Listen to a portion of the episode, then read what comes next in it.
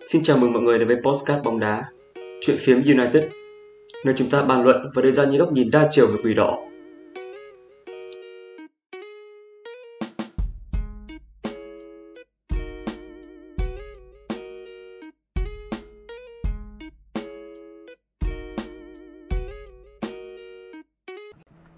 Chào mừng các bạn đến với podcast chuyện phiếm United, vẫn là rượu cũ bình mới thôi. À, ngày hôm nay thì mình cùng anh Thành VT và anh Ben để được ngồi trò chuyện cùng các bạn trong tập thứ bảy này. Và trước tiên thì xin được cảm ơn hai anh đã dành thời gian cho buổi trò chuyện ngày hôm nay. Vâng, xin chào hai anh ạ. Vâng, lại là tôi Ben đây. Tôi ờ, rất vui khi lại được ngồi đây cùng với ờ, hai người anh em của tôi để đồng hành cùng với các bạn trong số postcard lần này. Xin chào anh Nam, xin chào anh Ben, mình là Thành VT. Rất vui được gặp lại các bạn trong podcast ngày hôm nay. Vâng, tôi nhớ vào khoảng một tháng trước thì MU còn đang thất chân ở top 3 mà giờ đây thì có vẻ vị trí trong top 4 của chúng ta còn đang rất là trình vênh nhất là sau khi chúng ta vừa để thua trước chủ nhà Newcastle vài ngày trước. Thật may là chúng ta đã kịp quay trở lại với chiến thắng tối thiểu trước Brentford ở Old Trafford. À, đúng là khôn nhà giải trợ phải không ạ? À, trước hết thì hãy cùng nói qua về trận đấu trước Brentford. À, tôi nghĩ đây là một trận thắng nhàn nhã của Manchester United dù chúng ta đã đá không thực sự hay. Anh Ben, anh đánh giá chung về màn trình diễn của MU trước Brentford thế nào? Nhìn chung thì đây là một trận đấu tốt của Man United trong bối cảnh mà thiếu vắng đi Casemiro cùng với đó là tinh thần thi đấu ờ, đi xuống khá là nhiều sau thất bại trước Newcastle. À, tôi cũng không nghĩ là các cầu thủ lại có thể đá tự tin đến như vậy sau cái trận đấu trước đó khá là bạc nhược. À, đáng lẽ ra thì chúng ta có nhiều hơn một bàn thắng nếu như mà tận dụng được cơ hội tốt hơn. À, dẫu vậy thì à, ba điểm vẫn là điều quan trọng nhất dù à, bằng cách nào đi chăng nữa. À, thêm một lần nữa thì tôi lại phải nhắc về cái điểm tựa sân nhà Old Trafford khi Man United đang bất bại 23 trận gần nhất mỗi khi được thi đấu tại đây. Trong đó thì à, chúng ta có tới 20 chiến thắng và có 3 trận hòa. À, đương nhiên là không thể không nhắc đến Marcus Rashford với pha lập công duy nhất và cũng là được bình chọn là cầu thủ xuất sắc nhất trận đấu. À, đây là ờ, màn đối đầu mà tiền đạo người Anh đã thể hiện đúng với những gì chúng ta biết về cầu thủ này trong ờ, mùa giải năm nay. Một hình bóng của một sát thủ. Vâng, đúng là chiến thắng tối thiểu nhưng mục tiêu là tối đa đúng không ạ? À, nếu không thắng trận này và giả sử không ghi bàn thì rõ ràng MU sẽ hụt hơi trong cuộc đua giành top 4 đúng không anh Thành? Vâng, tôi hoàn toàn đồng ý với ý kiến của anh Ben rằng đây không phải là một trận đấu mãn nhãn của MU nhưng nếu không thắng trận này thì MU sẽ để mất lợi thế trong cuộc đua top 4 thôi. Chứ à, tôi nghĩ là chưa đến mức hụt hơi đâu. Vì dù sao thì chúng ta vẫn thua Tottenham Hotspur một trận chưa đấu. Tuy nhiên thì cái trận thắng Brentford đã giải quyết được khá là nhiều vấn đề. Đầu tiên là nó chấm dứt à, chuỗi 3 trận liên tiếp MU tịt ngòi ở Premier League. Và nếu MU không ghi bàn trước Brentford thì sẽ là 4. Điều mà chưa từng xảy ra với Quỷ Đỏ kể từ kỷ nguyên Premier League đến nay. À, thứ hai là giúp tinh thần của các cầu thủ được cải thiện khá là đáng kể vì đội đã chiến thắng và xả bớt cái sự ức chế trong mấy trận đấu vừa qua. Và cuối cùng, đương nhiên là nó giúp cho MU gia tăng cách biệt với đối thủ xếp sau lên 3 điểm và hoàn toàn nó có thể sẽ là 6 điểm nếu mà MU thắng trận đá bù. Như vậy thì à, theo quan điểm của tôi, đây rõ ràng là một chiến thắng giải quyết 3 vấn đề của MU. Như tôi nói lúc ban đầu thì hồi tháng 2, fan của Manchester như tức ai cũng lên lòi hy vọng MU có thể ăn 4, có thể chết chân vào cuộc đua vô địch nhưng mà giờ chúng ta lại phải quay về với thực tại là mình phải giữ chân trong vị trí top 4. Anh Ben, anh có cảm thấy hơi khó nuốt với viễn cảnh đó không? Và theo anh, đâu là nguyên nhân khiến MU tụt lại so với Arsenal và Manchester City? Ờ, rõ ràng là Man United mùa này đã cực kỳ nhiều trận và việc các cầu thủ cạn kiệt về mặt thể lực là điều khiến họ đánh mất đi phong độ. À, đó là chưa kể cái khả năng thi đấu sân khách của Quỷ Đỏ cũng rất là tệ.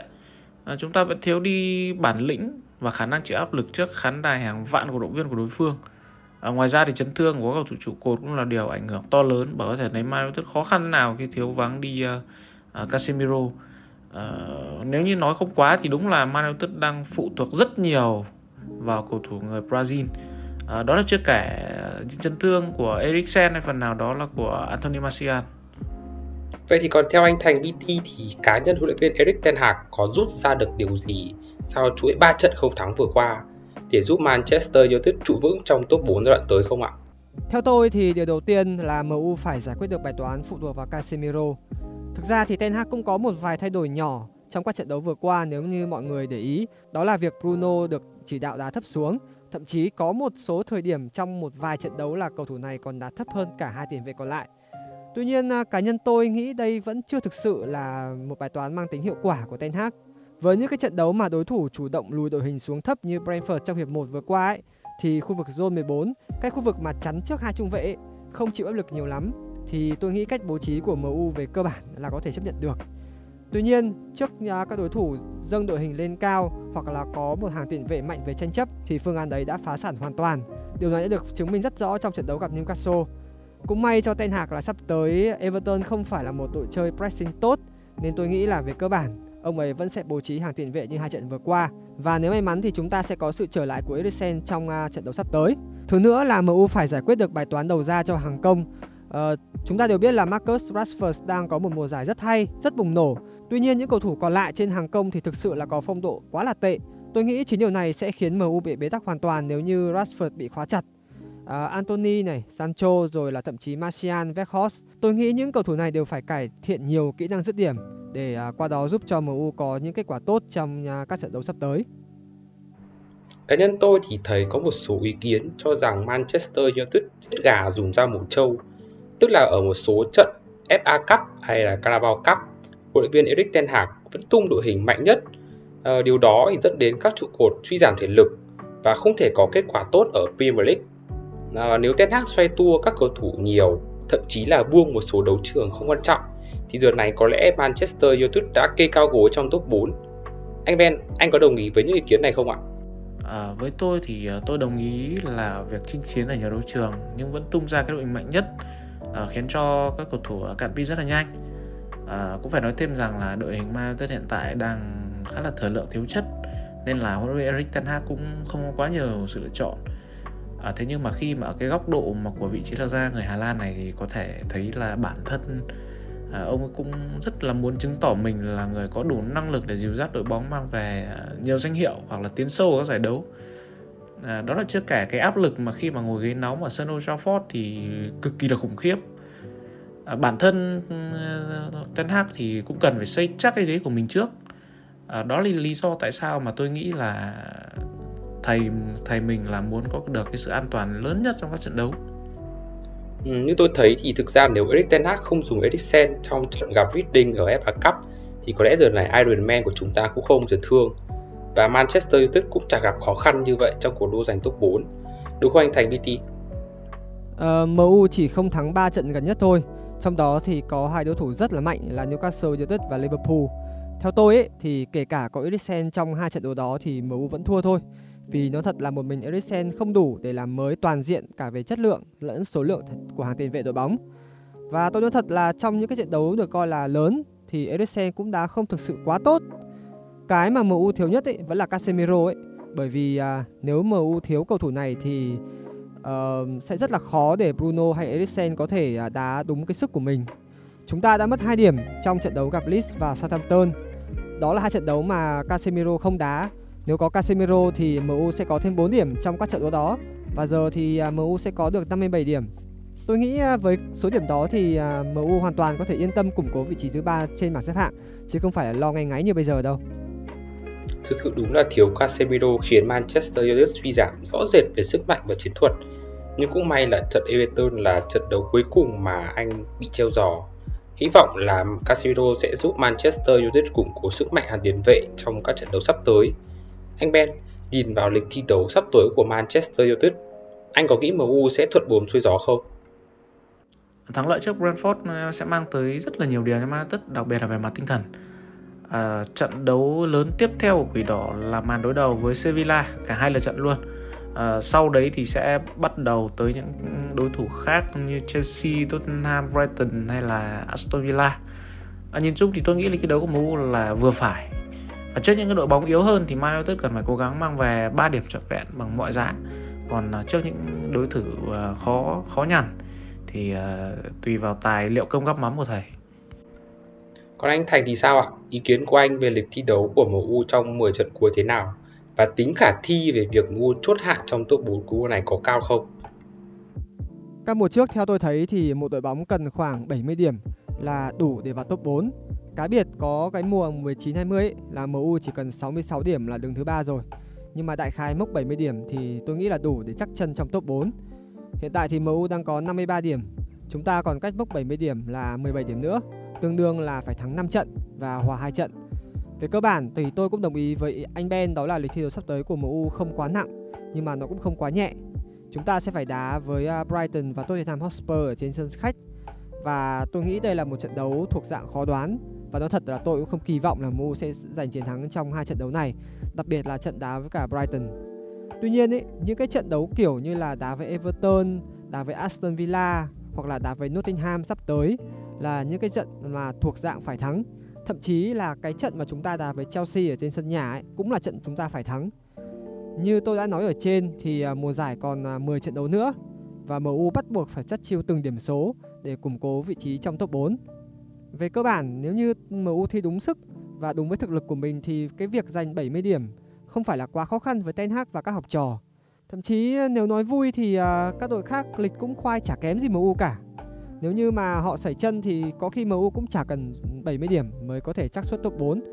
Tuy nhiên uh, nói vui thế thôi, uh, chúng ta cũng không thể nào giao số phận của mình cho người khác. Nói chung đây là một giai đoạn mà rất là quan trọng của mùa giải nên là các đội hầu như sẽ phải đều đá chết bỏ và nói thật thì đội nào bây giờ cũng còn mục tiêu của mình dù đó có là uh, đua vô địch hay là đua top 4 hay thậm chí là trụ hạng và 10 trận đầu tới sẽ là lúc mà bản lĩnh và trình độ của một đội bóng lớn phải được thể hiện. Nghe các anh nói thì tôi thấy nếu MU đá đúng sức thì chuyện ở lại trong top 4 không phải là khó. Nhưng giờ cứ giả sử là MU đá không như kỳ vọng ở ngoại hạng Anh thì chúng ta vẫn còn một canh bạc cuối là đấu trường CA phải không thưa anh Thành? Cái điều mà anh Nam nói thì đúng là điều mà rất nhiều người đang à, đề cập đến. Về mặt lý thuyết thì à, MU có hai cách để được đá C1 mùa sau, đó là vào top 4 hoặc là vô địch Europa League. À, đúng là có nhiều người cho rằng là MU nên bỏ Premier League để dồn sức đá Europa League như cái mùa 2016-2017. Nhưng mà tôi cho rằng đó không phải là một ý kiến hay Thứ nhất, cái mùa 2016-17 thì MU chỉ phải gặp các đối thủ thuộc dạng rất là yếu. Đó là những đối thủ kiểu Celta Vigo hay là Anderlecht. Còn mùa này thì chúng ta phải đá với những đối thủ rất mạnh, những đối thủ mà có cái lối đá rất là bài bản. Điển hình như là Sporting Lisbon hoặc là Juventus ở bán kết nếu mà chúng ta vượt qua được Sevilla. Hơn nữa thì à, như các bạn cũng đã biết rồi, đá cúp rất là hên xui. Vì vậy chúng ta không có cơ hội làm lại nếu mà chúng ta thua. Loại là loại luôn. Do đó việc đặt cược vào Europa League là một cây bạc rất là rủi ro. À, tôi cho rằng bản thân Erik ten Hag cũng không có tư tưởng là buông cúp này để đá cúp kia đâu. Vì nếu buông được thì ông đã buông uh, Carabao Cup với cả FA Cup từ lâu lắm rồi cơ. Tôi nghĩ giờ vẫn là quá sớm để nói rằng MU nên bỏ đấu trường nào và dồn sức cho đấu trường nào.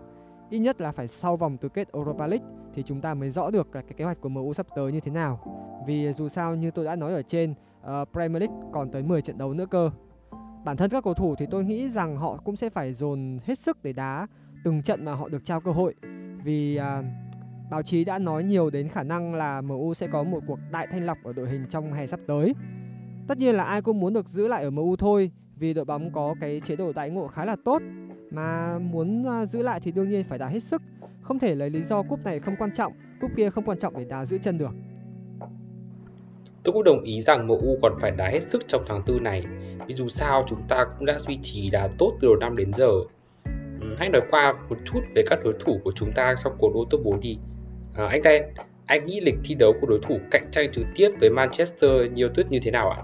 À, tôi có xem qua cái lịch thi đấu của những cái đối thủ như Newcastle, Liverpool, Tottenham hay Brighton thì uh, trong số này uh, Tottenham và Brighton là uh, nặng nhất sau đó là đến Newcastle và cuối cùng là Liverpool. À, trong số này thì rõ ràng là tôi đánh giá cao việc Newcastle sẽ có mặt trong ờ, top 4 hơn so với những đối thủ còn lại.